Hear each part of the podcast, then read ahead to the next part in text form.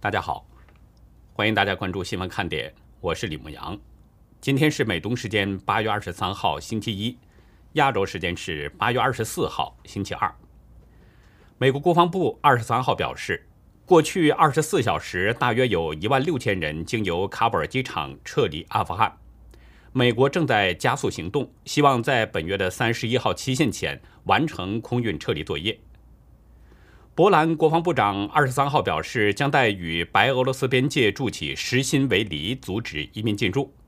此外，立陶宛也将建造五百零八公里长的边界围篱。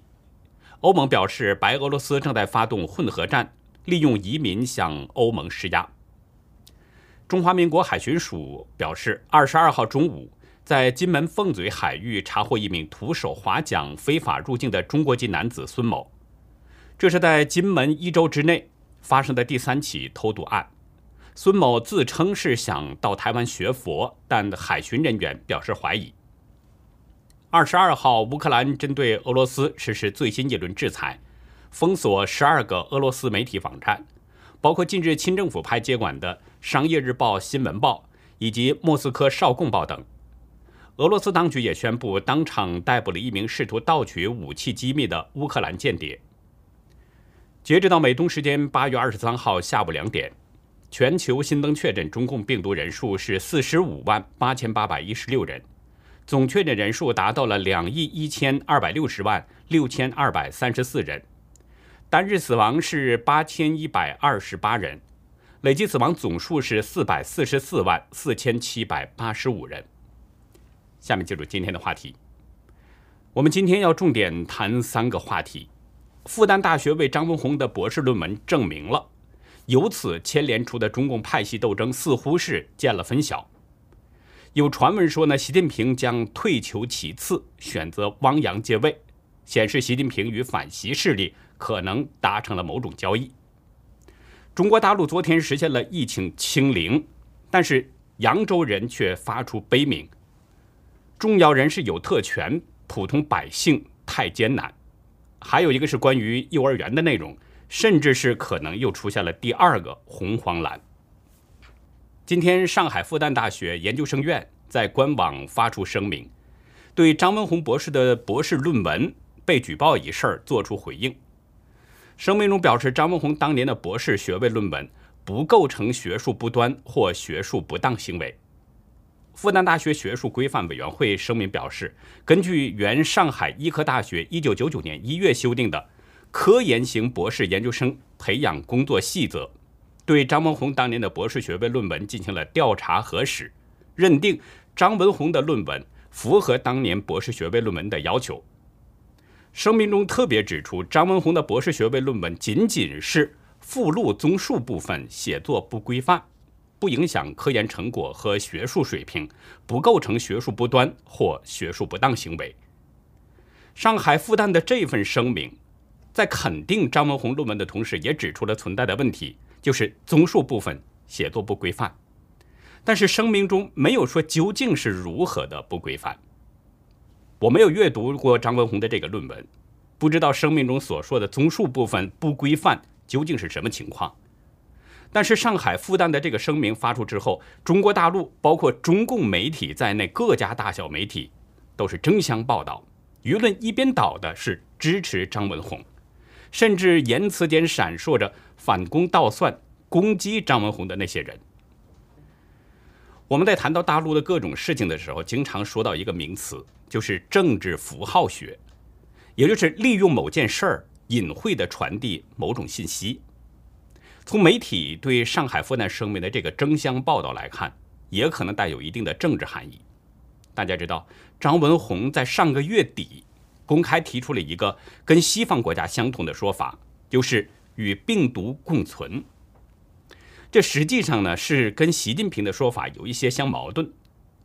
早在2020年9月，中共召开了抗疫表彰大会，中共认为是取得了重大战略成果，习近平要求取得。抗疫斗争全面胜利，而张文宏的这个病毒共存说，一定意义上说呢，是挑战了中共的抗疫成果，跟习近平的全面胜利说是相矛盾的。于是，中共前卫生部长高强在人民日报就发文，不点名的批评张文宏，认为这是在挑战中共的病毒零容忍模式。但是也有不少的媒体对张文宏力挺，其中就包括不少中共的官媒，比如科技日报啊、中国青年报等等。所以明眼人都看得出来，表面上就是一个观点之争，实际上却是在反映着中共的派系之间的打斗。不同的派系之间利用媒体在争夺舆论高低，而复旦大学这个声明等于是做出了一个裁判，打了批评张文宏的那个派系。需要注意的是，这种观点之争是发生在北戴河会议之后，当然自然也就其中反映着派系争斗的此消彼长。大家知道，习近平执政这些年啊，反对的声音是一直存在的。反对习近平的人应该说是分为两大部分，一部分就是江增派系，因为习近平执政之后发起了反贪打虎，落马的那些官员最主要的都是来自江增派系，所以这个派系对习近平反对的那也是最厉害。另一个反对习近平的部分呢，就是改革派，这个部分的出现是在中共的十九大之后。习近平在十九大之后的执政路线越来越左，毛泽东时代的气息是越来越浓，大有开历史倒车的迹象。而中共体制内的一些改革派是希望中国能够与国际社会更多的融合接轨，实行真正的改革开放。习近平目前所执行的这个路线，让务实改革派是大失所望，所以来自体制内的改革派的反对声音也是时常有所传出。我们知道最为人所知的，就是有传闻说前中共总理温家宝曾经因为香港问题给习近平撂下一句话：“我们该说的都说了，你看着办。”就是说呢，务实改革派对习的反对声音也很强烈。从网络传出的这个张文宏各种言辞说法来看，张文宏也应该是属于那种讲求实际的开明派、务实派。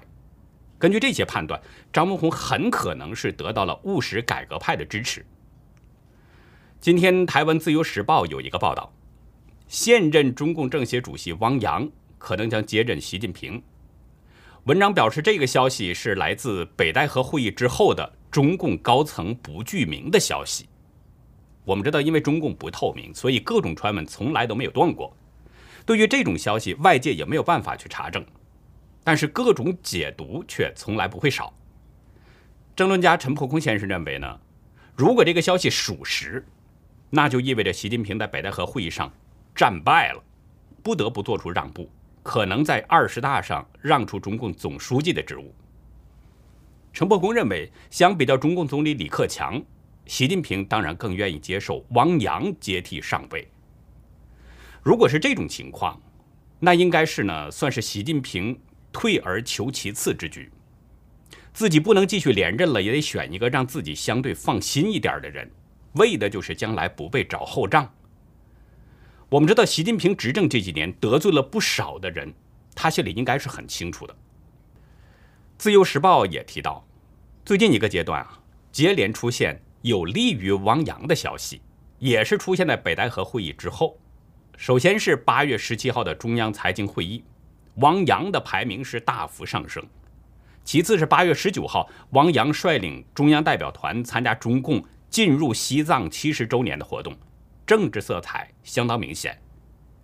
大家知道，此前中共入藏六十周年、五十周年的这样的两次活动，分别是习近平和胡锦涛他们去参加的，而当时习近平和胡锦涛都是被内定为接班人，并且在随后接任了中共的总书记。那现在汪洋参加同样的活动，是不是也是一种信号呢？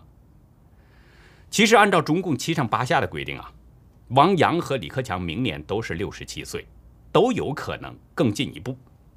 但是坊间关于洗礼不睦的传闻非常多，特别是前不久河南郑州水灾之后，李克强主导的国务院派出调查组进驻河南，去全面调查灾情究竟是天灾还是人祸。而河南省委和郑州市的一把手，都是习近平的嫡系，属于枝江新军人马，所以李克强派调查组去调查河南的情况，这就难免有派系争斗的嫌疑了。习近平可能会认为这是李克强在向自己的人马动刀。多种因素考量之下，习近平如果真的在二十大退下，那么他自然更愿意接受汪洋。不过还是那句话，中国的政治不透明，向来诡异多变，而且现在距离明年的二十大还有一年的时间呢，那会存在什么样的变数呢？一切都是未知数。有句话叫做“明天的风，明天才会吹起”。特别是还有一个前提，就是中共得挺到那个时候，才能谈到二十大的问题。如果中共早早就崩溃解体了，那一切还都等于零。不过也必须要指出一点。就是中共的政治斗争啊，都是你死我活。习近平得罪了很多人，可以说各个派系他都得罪了。他如果真的要退位的话，那结果很难预料，恐怕会凶多吉少。所以从这一点上来说，习近平自然退位这个可能性不是很大。如果是退，一定是他跟某些帮派达成了某种交易。当然，还有一种可能性，就是有人在故意放风，制造信息混乱，但是真实用意还有待观察。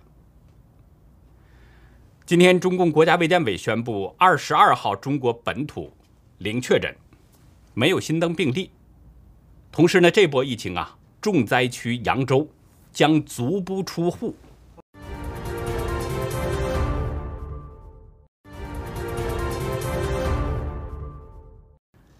今天，中共国家卫健委宣布，二十二号中国本土零确诊，就是没有本土新增病例。同时呢，这波疫情的重灾区扬州将足不出户，稍稍的放松了一点，调整为是足不出小区。不过，仍然要求居民要戴口罩，保持一米的距离，而且一样的强调非必要不出户。从扬州风控措施的这个变化来看，这波的疫情似乎是已经得到了控制，但是是不是真的得到了控制，我仍然不敢相信。因为前不久大家还记得有网友向我爆料，中共是已经重新界定了确诊的这个情况，只有表现出症状的才算是确诊。网友当时表示，中共很可能在数字上控制住疫情。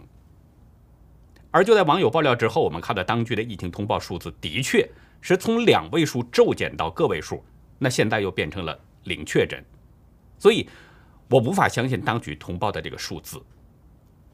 但是呢，我的确是希望疫情得到控制，希望这是真的。不说别的，仅仅就从被封控的那个居民生活角度来说，我就希望马上控制住疫情，马上给人们解封。网友啊是转给我一篇文章，是一位扬州人倾诉在封城期间的那种艰难。二十多天的封城当中，一些事情和现象使他从充满希望变成了现在的绝望与麻木。这位扬州人呼吁千万不要来扬州定居，不是因为扬州的文化底蕴不够，不是因为扬州不够美，也不是因为扬州人不可爱，而是因为这次疫情像个照妖镜。显现出了扬州官场的丑陋和令人愤怒。文中表示，自家居住的小区呢，没有任何的确诊病例，甚至都没有密切接触者，但是现在却被划为高风险地区。而有扬州政府后花园之称的紫金文昌小区，八月二号、三号出现了确诊病例，根据规定，应该是在二十一加七这么些天之后才会降为低风险。只因为小区内有精英子弟们要出国留学，这个小区就被划为了低风险。网友表示，这就是一个大笑话。没有确诊的小区是高风险，有确诊的小区却被划为低风险。而且，扬州其他地区都是以街道为单位划分，只有这个小区是自成一个单位。不过很奇怪的是呢。某些重要人士的子女是留学生，却可以出国留学，但是需要去国内其他地区上学的学生，却迟迟得不到放行的通知。还有许多暂时到扬州的外地人，在酒店已经住了二十多天了，一直没有被放行。文中并没有说明这个重要人士是谁，但是我们也可以想到，只有中共的官员才会有这种优待，只有那些有权有钱的人，他们的子女才有可能到国外留学。这位扬州人讲述的第二件事呢，就是物资供应和物价高涨。中共每天都宣传说物价平稳、物资充足，而实际上许多人根本买不到菜。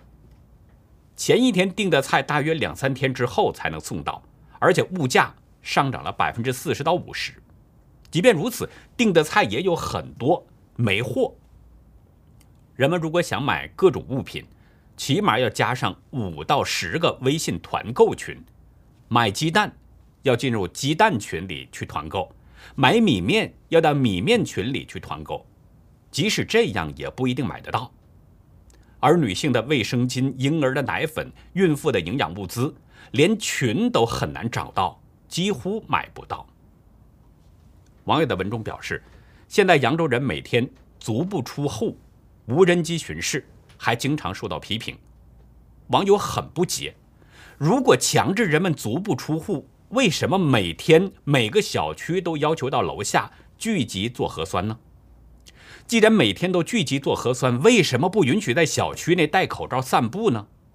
既然志愿者有时间全天把守，为什么人性化安排人们分流出行，在小区花园内溜达一刻钟呢？网友最终得出一个结论。当局的所有这些做法，就是在折磨市民，所以文中呼吁，请千万不要来扬州定居，千万不要来，千万不要来。其实网友所提到的这些现象啊，我们可以归纳为简单的一句话：中共的官员有特权，普通百姓生活很艰难。不过这些现象在中共的统治下，又何止是扬州啊？几乎遍地都是，只要是在中共统治区，你都可以看到这些问题。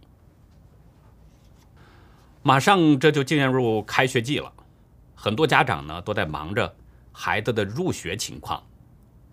对重视子女教育的中国人来说，给孩子找一个好一点的学校，这是一个很重要的事儿。但是现在的情况，实在是让人没有办法安心，因为你不知道给自己孩子找的是学校啊。还是狼窝。十八号呢是深圳南山区宝能城幼儿园开放日，有一些家长啊是挤出了时间去参加了这个开放日的活动，但是他们有一个意外的发现，幼儿园的游乐设施当中竟然藏着一处地下通道，通道的另一端是一处成年人会所，正在装修的 KTV 包间、泳池和桑拿房等设施。家长李女士对澎湃新闻介绍，会所的楼上是紧邻着幼儿园的一幢三层小楼，地下通道的入口在幼儿园一处室外游乐设施下面，门口有一扇木栅栏门。李女士和其他家长呢，就顺着这个楼梯走了下去，穿过杂乱的通道啊，发现里面正在装修各种娱乐设施，有 KTV 包厢、泳池和桑拿房。对于家长们的质疑，当局给出的答复呢，说是幼儿园配建的教师培训中心。家长严女士非常气愤，地下通道直接与幼儿园内部相连，如果有社会人员从这里直接闯入幼儿园，后果不堪设想。我不知道大家是不是还记得那个位于北京大红门的红黄蓝幼儿园？二零一七年啊。那个幼儿园的丑闻在当时那是刷爆了网络。那家幼儿园与北京卫戍部队的第一王牌团老虎团相勾结，长期供那些老虎团的官员们糟蹋孩子。据孩子们的家长在视频中爆料，在长达一年多的事件当中，那家幼儿园的孩子们被老师用针扎强制喂食不明药片给孩子们脱光衣服上课，观看别的小朋友被猥亵、性侵等等。幼儿园的老师们还告诉那些孩子，性侵叫活塞运动。不过后来家长们又突然改口了，也不知道究竟原因是什么。但是外界普遍认为，孩子的家长们是受到了压力，不得不改口。而且在当局的维稳之下，网络上的这些消息很快就消失了。我也不知道深圳这家幼儿园是不是有什么问题，但是他设置这个通往成人会所的密道就非常值得怀疑。我们都知道大陆的成人会所意味着什么，而幼儿园却设有密道专门通向这个成人会所。你说这是幼儿园呢，还是魔窟呢？作为孩子的家长，他们怎么能不担心呢？有不少网友表示呢，说家长不举报，估计都已经要开始营业了。有网友说，这么隐秘，很难不让我多想，还选在幼儿园，幼儿园只是表面，细思极恐，如果没发现，这是人间炼狱。前几天呢，有网友啊给我发了个 email，建议呢我还是恢复人性中的善这个板块。网友认为需要多做启迪人的善念，唤醒人性中的善。我觉得网友的建议呢很好，所以呢我就尽量的找一些这方面的内容跟大家分享。我也希望大家呢能够向我们提供相关的内容。今天呢就跟大家分享一个故事：邻里英雄。事情是发生在佛罗里达州。靠打零工谋生的托尼尼尔，四十岁出头，他呢基本上啊是属于那种无家可归的，就算是流浪汉吧。除了身上穿的衣服，他几乎是一无所有。不过这个尼尔很善良，非常乐于助人。当天呢，他正是在这个棕榈滩花园附近寻找啊需要修剪的草坪，突然他看到一辆汽车，好像是失控了。一直沿着这个沙丘路在滑行。尼尔注意到车里的司机好像已经昏迷了，于是呢，他不加思索的就冲了上去，发现车子的门窗都紧锁着，就这么不停的这个车子在街道上这样滑行。尼尔想拦下车子，车子呢却从他的脚上压了过去。幸好他穿着坚硬的那种钢头靴啊，否则可能就有麻烦了。尼尔想抓住汽车的挡泥板。让汽车停下来，很幸运，这个汽车呢在附近的草坪上停了下来。当时啊，那个司机是一直抽搐不停，尼尔感到很紧张。他通过仪表盘上的那个眼镜呢，很快就确定了这个司机的身份。于是尼尔马上就跑到司机的家里边，告诉司机的家人。司机的妻子又马上拨打九幺幺求救，尼尔又赶快跑了回去。陪伴着当时已经失去知觉的司机，正是因为尼尔的快速反应，才使这个司机呢赢得了时间，在关键时刻得到了急需的医疗帮助。第二天呢，恢复正常的司机找到了尼尔，向他表示感谢。司机和妻子跟尼尔紧紧的是拥抱在了一起，这也算是救命之恩吧。棕榈滩县治安官办公室说呢。尼尔是挽救生命的真正的英雄，但是尼尔他不这么认为，他不觉得自己是英雄，他认为任何人都会像自己一样对待遭遇困难的人。尼尔认为是更高级的生命在掌控着这件事儿，是上帝安排他出现在那个地方。接下来继续为大家展示真实中国征画活动的作品，今天呢为大家展现的画作名字叫《防疫》。作者是新台湾电子报的特约漫画家猎人，这也是猎人投给我们的第二幅作品。画面上显示的是疫情之下，几个身穿防护隔离服的中共人员在中共严格的防疫政策下严禁人们外出。有一个人因为没有戴口罩，被中共人员绑在了柱子上。那个中共人员呢，手里拿着狼牙棒，正在殴打那个民众。另外两名防疫的中共人员呢，在一个楼洞口，在往大门上钉木板，把大门给封死了。楼上的住户是惊恐万状啊！大门被封死，人们不能外出，又没有食物，百姓会饿死的。但是钉门的那些防疫人员却说，饿死才不会传染病毒。我想画面上所呈现的这些呢，大家应该都不陌生。在去年武汉封城期间，这些出现过；在今年扬州封城期间，同样出现过。